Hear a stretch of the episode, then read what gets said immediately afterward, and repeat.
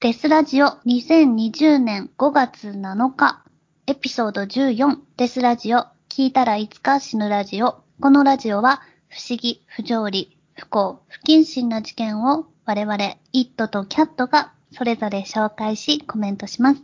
差別的であったり、一方的な視点での意見がありますが、気にしない人だけ聞いてください。第14回ですね。第14回です。では、えーっと、私からはい、お願いします。はい、読み上げたいんですけれども、この昨今のコロナ禍って、実は、ノストラダムスの大予言的な、目視録的な意見の始まりなんじゃないかっていう読み解く人たちっていうのがいて、ノストラダムスですか？要はほら、人が死んでるわけじゃないですか、疫病とかで。だから、こう、世界の終末の始まりなんじゃないか。確かにもう、世界が変わっちゃったわけじゃないですか、これで。はい。この、もう、多分このコロナの事件ってスタートみたいに、スタートになってて、世界の転換の。この後に、ひょっとしたら、こう、中国と世界が仲悪くなって、戦争が起こったりとか、もしくは、このコロナが周期的に冬の時期になったら必ずコロナが発生してみたいになっちゃってたりとか、人類がどんどん減ってったりするんじゃないかっていう、そういうのがあるときに、あの、カルト団体とか宗教団体はどういう対策をするのかっていうのをちょっと調べてたんですけれども、そしたら、はいあの、今の事件じゃないんですけど、昔あった宗カルト団体で、みんな死んじゃったカルト団体ってあるじゃないですか。うん。先にこう、こういうひどい目に遭わずに死んだ、楽に死んだ人たち、宗教団体っていうのがあって、それは正しいのかどうなのかなとかちょっと考えてしまった部分があったんですね。そっちの方が、はいその、こんなひどい目を見ないで死んでるわけだから、どうせ死ぬんだったら楽なのかなとか。うん。それで、えっと、一個面白いなと思ったのが、ヘブンズゲート教団知ってます？ヘブンズゲート。えっと、なんだろこれね、う。うん。一時期あの、90年代に、うん。カルト団体が、あの、たくさんアメリカでいて、すごく有名だった団体なんですけれども、はい。1997年に、うんあの、ヘールボップ彗星っていう、ハレー彗星みたいな彗星が地球の近くを通るときに、あの彗星に乗るんだっつって全員集団自殺を行って消滅したっていう。ですね。正確に言うと、ウィキペディアで言うと、ヘブンズゲートは、アメリカ合衆国カリフォルニア州サンディエゴを拠点に活動した団体で、うん。マーシャル・アップル・ホワイトとボニー・ネトロスによる UFO を信仰する宗教団体。で、まあ、1900へえ。UFO。1997年のヘールボップ彗星出現の際に集団自殺を行い消滅したっていう。わお。そう、ニューエイジなんですよね、多分。ニューエイジですね。そう。今更のニューエイジの人たちで、で、まあ、サイエントロジーに近い部分があるのかもしれないんだけど、基本的には、目視録と救済の考え方を中心とするキリスト教の教義、あと進化論、他の世界、他の次元への旅を題材とする SF を折衷したもので、ものであったっていう。だから、えーヘブンズゲートの信者たちは、地球はまさにリセットの時にあり、人が生き残るためには地球から旅立つことが唯一の道だと強く信じていた。うん。彼らは人間の肉体は旅のた手助けをする乗り物に過ぎないとしていたので、ヘールボップ彗星と共にやってくる宇宙船に魂を乗せるためとして、指導者アップルホワイトと38位の信者が自殺を遂げたっていう。だからこう、ハレー彗星の中に宇宙船があってて、あの、スペースヴァンパイアって映画があって、そんな感じですね。へえ。え、でも、こう、肉体は魂のただの器であるっていう考え方ですよねそう。そうでも、その彗星が近づいたから、その魂を今だっていうタイミングで自殺すれば、そこにシュンっていけるっていう。そう、そういうことですよね。はあ、でもそことか、こういう根拠でいけるんだよっていうのとかは、信じるもんなんですね。この38名は。この今だっていうタイミングでいけば。そうそうそうそうそうそう。そうなんですよ。1996年11月に、ヘールボップ彗星の写真に謎の物体が写っているという噂が広がり、噂なんだけどね。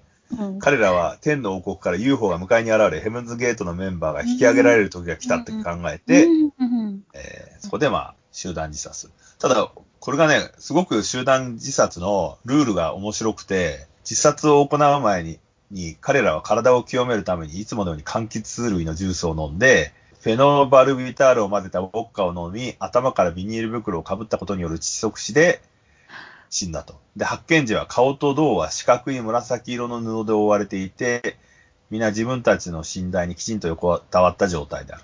で、すべての遺体のポケットには5ドル札1枚と25セント硬貨が見つかったという。39人の遺体は皆黒いシャツにスウェットパンツ、足には新品の黒と白のナイキコルテスの運動靴、腕にはブンズゲート上陸班と当て布のついたアームバンドという出だしだったっていうね。これなかなかいい感じの旅立ち方だなっていう。そうですよね。あ、なんかそのナイキ履いてたところに。そう、そうそうそうそうそれが有名なんだよね。うん。なんか、ナイキの靴をが好きだったのか。多分ね、その偉い人が多分それが好きだったんだよね、きっと。これがいいって言って。すごい、なんか、ネオな感じだよね。なんか昔の白装束とか、伝統的な装いとかではなくて、ナイキなんだ。そう、ちょっとね、こうカジュトパンツカジュアルな旅立とうぜっていう。へえ。でこのカルトのすごいところは、あんまりこう、なんだろう、まあ、集団自殺したのは問題あるけど、周りに迷惑をかけてないっていう。うーん。お金を稼ぐのもなんかウェブの仕事やってたんだよね。確かホームページ作成とか。はい。それで、来たるべき時を待っていたっていうとこなるほろで。ど。じゃあ、あの、人民寺院みたいなのとはまた全然違うんです。そうそうそうそう。人民寺院とか、あと、ブランチ・ダビディアンみたいな。ブランチ・ダビディアンもものすごかったけどね。ブランチ・ダビディアンは一応銃とセックスの教団だからね。うん。銃をめちゃゃ。めちゃ持ってて、ガンガン、なんか、籠城して戦争してたけど、そういうことはなく、なんか夢があっていいよね。その彗星に乗るんだって言って、本当に乗ったかもしれないしね。そうだよね。そう。で、今宇宙をずっと旅して違う国で、あ、ほら言ったじゃんって。そうそうそう終わってくね、みたいそう、そうね。なんかこう、ぐるぐるさ、宇宙を回、巡ってるかもしれないからね。な。その魂が。そういう方にかけたんだろうね。だからさ、これもきっと、あの、死を自分で選ぶっていうことなんだよね。変なこういうコロナの病気とかで死んだら嫌じゃんっていう。うん。うん。だから健康な時に行けるのが一番じゃんっていう。うん。その時が来た時に行くって、やっぱ安楽死の一環のような気もしないでもないけどね。うん。だね。うんだから彼らはね、今のこの、今のコロナでみんなが窮屈になってる世界を見ずに、ヘールバップ彗星と共に旅立っていっちゃったわけだから逆に幸せなのかなってちょっと思っちゃったりするっていうね。うんうん。だからなんか、そう考えると、人生の絶頂期に死ぬっていうのが一番いいのかなっていうふうにちょっと考えたりもしてしまったりね。うん。まあ、地方症とかになるよりは前。のもある。まあ前、ずいぶん前だよね。、そう、前話した地平表症の話もあったけど、それよりも、こんなさ、コロナ禍みたいな疫病とかでさ、うん。家の中にずっとこもって年取って死んでいくとかってさ、悲しいことじゃないですか。そうだね。だからこう、人生を謳歌してる最中にね、華々しく、うんもういいんじゃねっていう感じでね。んかこん。しかもさ、前向きな死じゃないですか、これって実は。うん。ね、水星に乗って 宇宙を旅するんだとか思いながら死ねる。ねナイキ履いて死ぬんだ。そうそうそうそう。しかもさ、一人じゃないわけじゃない。一緒に旅立つ仲間がいるわけじゃないですか。うん。寂しくないしね。あななんか、これは、なんかこう、新しい死の提唱なのかなってちょっと思ったけど。まあでも追随する人たちがいないっていうことはね、やっぱ、それは正しくないって思ってるのかもしれないけどね。うん。でも教祖も死んじゃったんだよね。教祖もだから一緒に全員死うんん、まあだから人民寺院も全員死んだけどね。うん。なんつうの、こう、コロナでさ、病院で引き離されて一人で寂しく身内に会えず死んでいくっていう、うん、そういう構図の方がなんか悲しいなっていう、物悲しい。あそうだよね。箱みたいなアパートの中でとか。そう。うん。かね。だから、みんなで一緒の部屋でさ、ちょっとちょっくら水星乗るかとか言って、行くっていう、気前よくていいのかなっていう、そんな感じですね。なるほどです。では、うんキャットさん、なんかあったら。はい。じゃあこれはちょっと、あの、有名な話みたいなんですけど、私全然知らなくて。で、なんでその話をたどり着いたかというと、ある掲示板で、えー女性が、なんか不思議な事件ない？不思議なことが起こったことないですか？みたいなスレで、ある女の子が、私は車が大破して、もう、ぐっちゃぐちゃになるぐらいの事故を起こしたんだけど、なぜか自分は携帯を握りしめて、その車の横にいたんだって。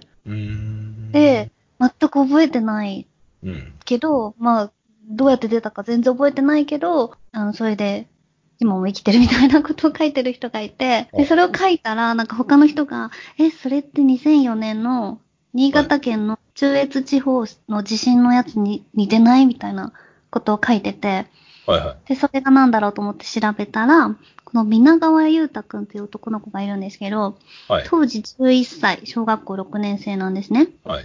あ、違う、違うわ、ごめんなさい。当時はね、5歳かなのちっちゃい子だったんですけど、はい。えー2004年10月23日に、新潟県中越地方を震源とする地震が発生しました。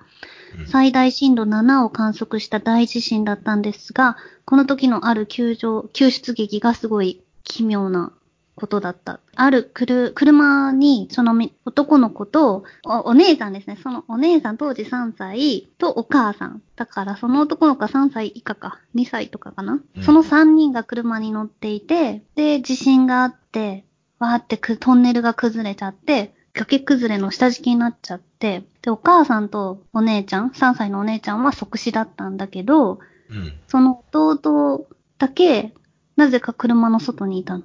うーんっていう事件で、通常は土砂に巻き込まれたりして生き埋めになった人の救出は72時間、3日間が生死の境目になると言われているんだけど、そのゆうたくんが救出されたのは92時間後 ?4 日後うーん。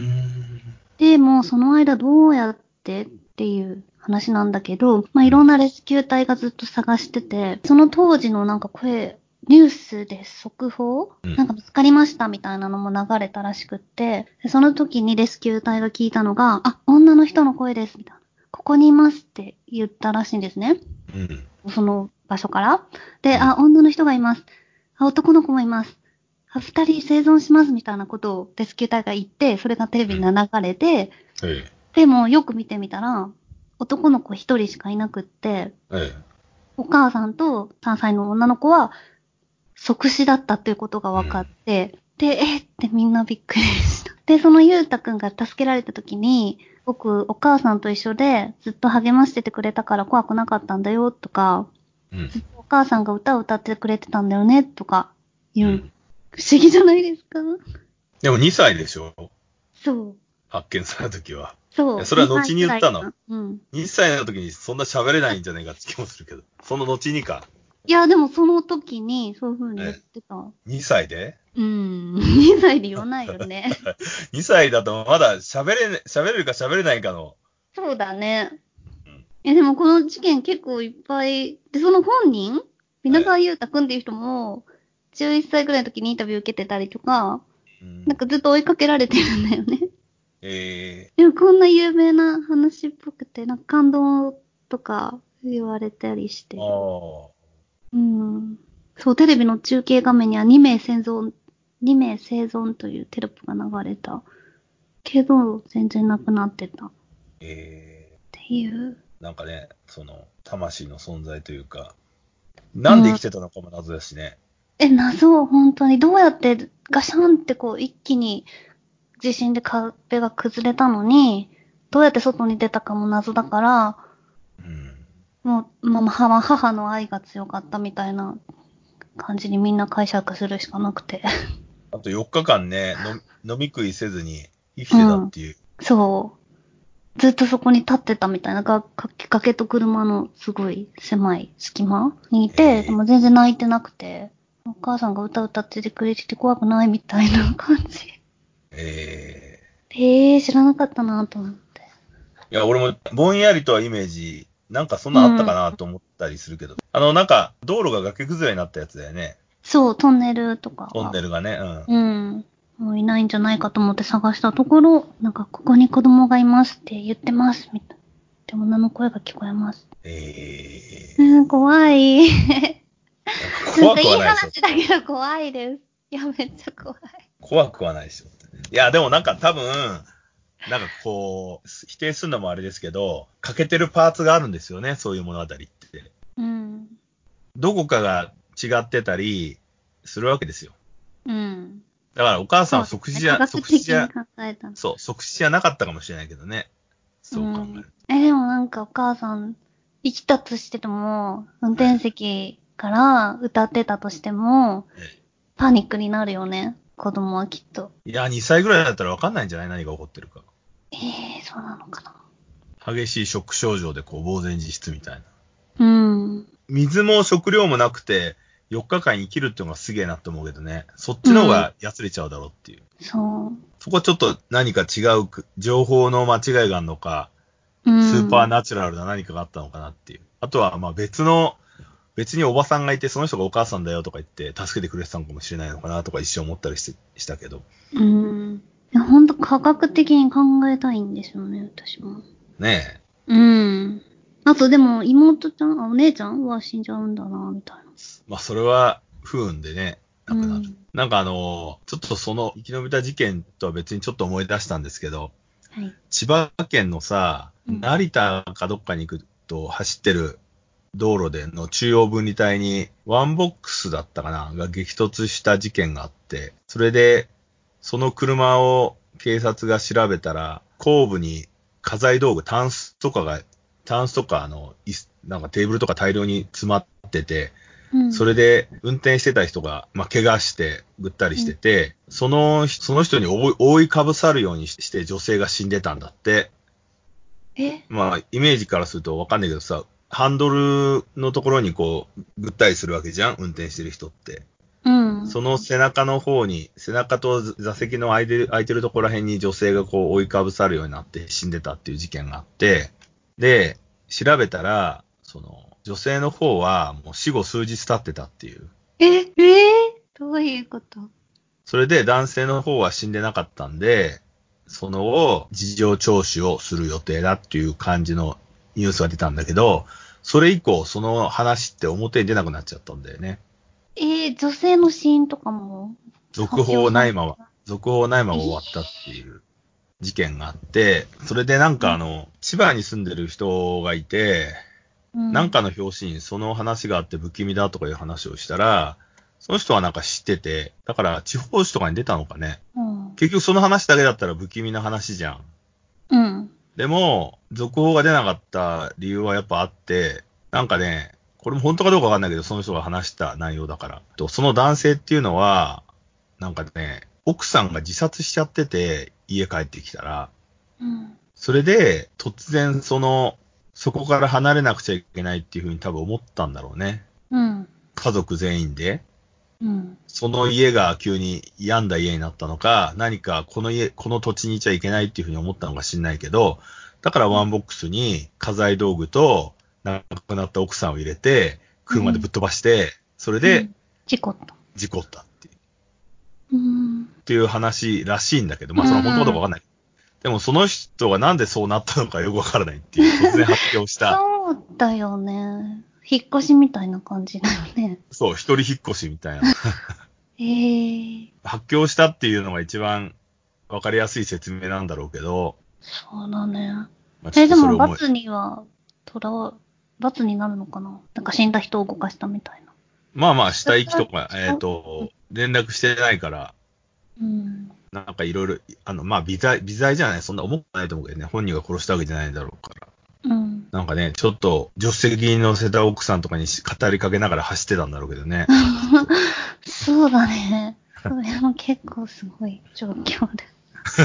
それでも結構、そういうことじゃないたまたま事故ったらやばい。だから、だからそういうことじゃないですか？その、2歳の少年そうも事故でだよね一瞬的に狂ってしまって、うおかしくん。で、そういう風に自分を守るためにっていうかさ、その、何かの心のパーツが外れちゃって、うん。状況的にはほぼに似たようなもんじゃないですか。要は人が死んだ時に、その、我々からするとおかしな状況にいるっていう。だからひょっとしたらその彼は、2歳の彼はなんか、絶対水がないと人間死んじゃうから、うん。あお母さんとかの血とかを吸ってたりしてんのかもしれないよね、なんかね。うん。水がないと死ぬからね、単純うに。ん。そうだよね。水ないとね、多分ね、数日持たないよ。うん。4日間水なしで生きるってちょっとどうなのかっていう。あとなんかさ、写真で語るなんとかっていうので、この後みんな死んじゃいましたっていう写真のさ、ウェブのページとかあったりするじゃん。うん。寸前の人たちとか言って、うん。不思議系の、すごい明るく言うけど。この後みんな死んじゃいました。そう死んじゃったっていうのがあるんだけど、それでさ、なんかやっぱアジアのどっかで事故があって、なんかね、女の子が多分10歳いってないような気がするけど、女の子がね、なんか足、足首かなんかを鉄パイプかなんかに挟まれちゃって、んで、首元までね、あの、汚水が流れてきちゃってる状態で、発見されたのそう発見されたっていう。それで、なんかあの、水を抜こうと頑張るんだけど、延々水が出続けちゃって、水が抜けないっていう。うん。で、あの、足も鉄パイプががっちり食い込んじゃってるから、うん足も抜けない、足を切るしかないぐらいの状態になっちゃってて、うん。でもまあ、その策としては水を抜くしかないわけじゃんそうですね。頑張って。その努力をしたんだけど、やっぱ3日か4日でその人死んじゃったんだよね。えー、え、その後でもご飯とかは食べさせてもらったの？もちろんもちろん。だけど、立ちっぱなし首だけ出して立ちっぱなしだから、そうか。結局、眠くなっちゃうじゃん。うん。だからなんか首吊りみたいにさ、こう支えてやればいいんだけど、死んじゃうしね。頭だけ出てるってやっぱ過酷な状態みたいで、そうだね。浮き輪かなんかをね、首にはめてやれば、ちょっと浮いたままで寝れるのかなとか思ったりもしたけど、うんうん。それもうまくいかず死んじゃったところだから結構その、ストレスに弱いんだろうね。ストレスで死ぬんだろうね、みんなね。やっぱ水がないストレスも、そういう感じかなっていう気がするけど。うん。そうだよね。海に漂流、漂流する人とかね。水がないのって怖い。ああ、でもな、なんか大体漂流する人っていい大人じゃん。だからおしっこ飲んだりさ、水ちょっとうん頑張るっていうのはあるけど、お水とか飲めないからね。そうだね。その状況はそうだね。最悪でしょ。うん。いや、でももうちょっとなんかこのふんわり、霊的いい話で終わらずに、そのトンネルのやつも、うん。科学でめっちゃか解明してほしかったけどな。ただまあ、その、難しいよね。状況証拠っていうか、その時が再現できないからね。うん。他に人がいたんじゃないか説っていうのはないの？うん、わかんないね。まあ、外に出てたっていうのも、まあ、ドアをね、お母さんが開けて、あの、早く出な、今出なさい、みたいな。無理やり、ポンって出して。出したら上からドカーンと怒ってうきてうん、来てまたドア閉まってみたいな状況かもしれない。もしくはさ、あの、発見される直前まで実は3人とも生きてたっていう。で、直前に落盤があって死んじゃったみたいな。死後数日経ってた。ん。なんか即死だったといや、即死は即死だけどさ、ああそうだね。見つかる前まで。見つからる前まで生きてて、そこから石が起こってきて即死したっていう。うんうん。そうだよね、きっみと。うんなんか実は、ピクニックみたいな、ハイキングだかピクニックだかわかんないけど、なんか食料とか、お土産のさ、食べ物とか水とかを結構積んでていたとかね。うん。そんな感じなんじゃないかっていう気もしないでもないけど。そうだね。まあ、はい。そんな感じですかね。では、また次回ですね。はい。はい。ではではまた。さようなら。さようなら。